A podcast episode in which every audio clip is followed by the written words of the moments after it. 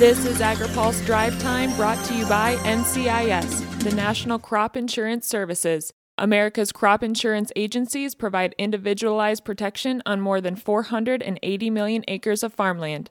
Good Friday afternoon, I'm Hannah Pagel. The Environmental Protection Agency has set the 2022 renewable volume obligations for conventional biofuels at 15 billion gallons. Emily Skor is the CEO of Growth Energy.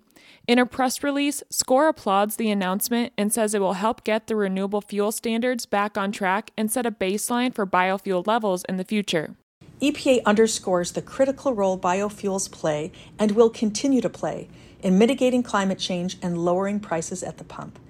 Moreover, it sends a positive signal as the agency works through its new rule, the SET, that picks up where Congress left off and establishes multi year renewable fuel blending requirements for 2023 and beyond. In addition to the 2022 volumes, today's action from EPA halts all improper small refinery exemptions, a move that will return much needed certainty to the biofuels industry and the entire fuel supply chain. Skor says the 2020 and 2021 volumes in the announcement are frustrating.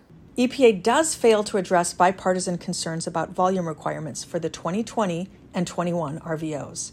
Nevertheless, we take the 2022 volumes as a strong signal of EPA's commitment to getting the RFS back on track, and we will remain vigilant in ensuring that volumes are met in a timely manner. Spencer Chase has the latest in his story on agripulse.com. The UN Food and Agriculture Organization released its latest monthly food price index, which remains 29% above the May 2021 report. Figures this month fell 0.6% from last month, which is largely due to lower dairy and sugar prices. This makes it the second month in a row that the index has declined since hitting a record high in March. Some of the main highlights of the report include over a 2% increase in wheat prices, which are 56% higher than a year ago and 11% below the record high in March 2008. FAO says the steep increases in wheat prices are largely due to India's recent wheat export ban and reduced production in Ukraine because of the Russian invasion. Philip Brasher has the latest in his story on agripulse.com. Finally, today, a North Dakota Republican says increased reference prices might be needed in the upcoming Farm Bill in order to have viable risk management programs.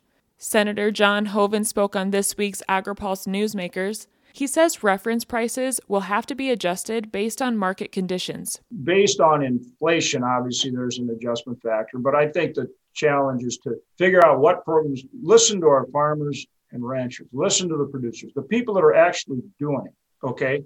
And then making sure we have the right programs in there. And then, you know, we'll figure out uh, you know what it's going to take to get the job done. Designing it, designing it to be counter-cyclical, so again, it works best for the taxpayer as well.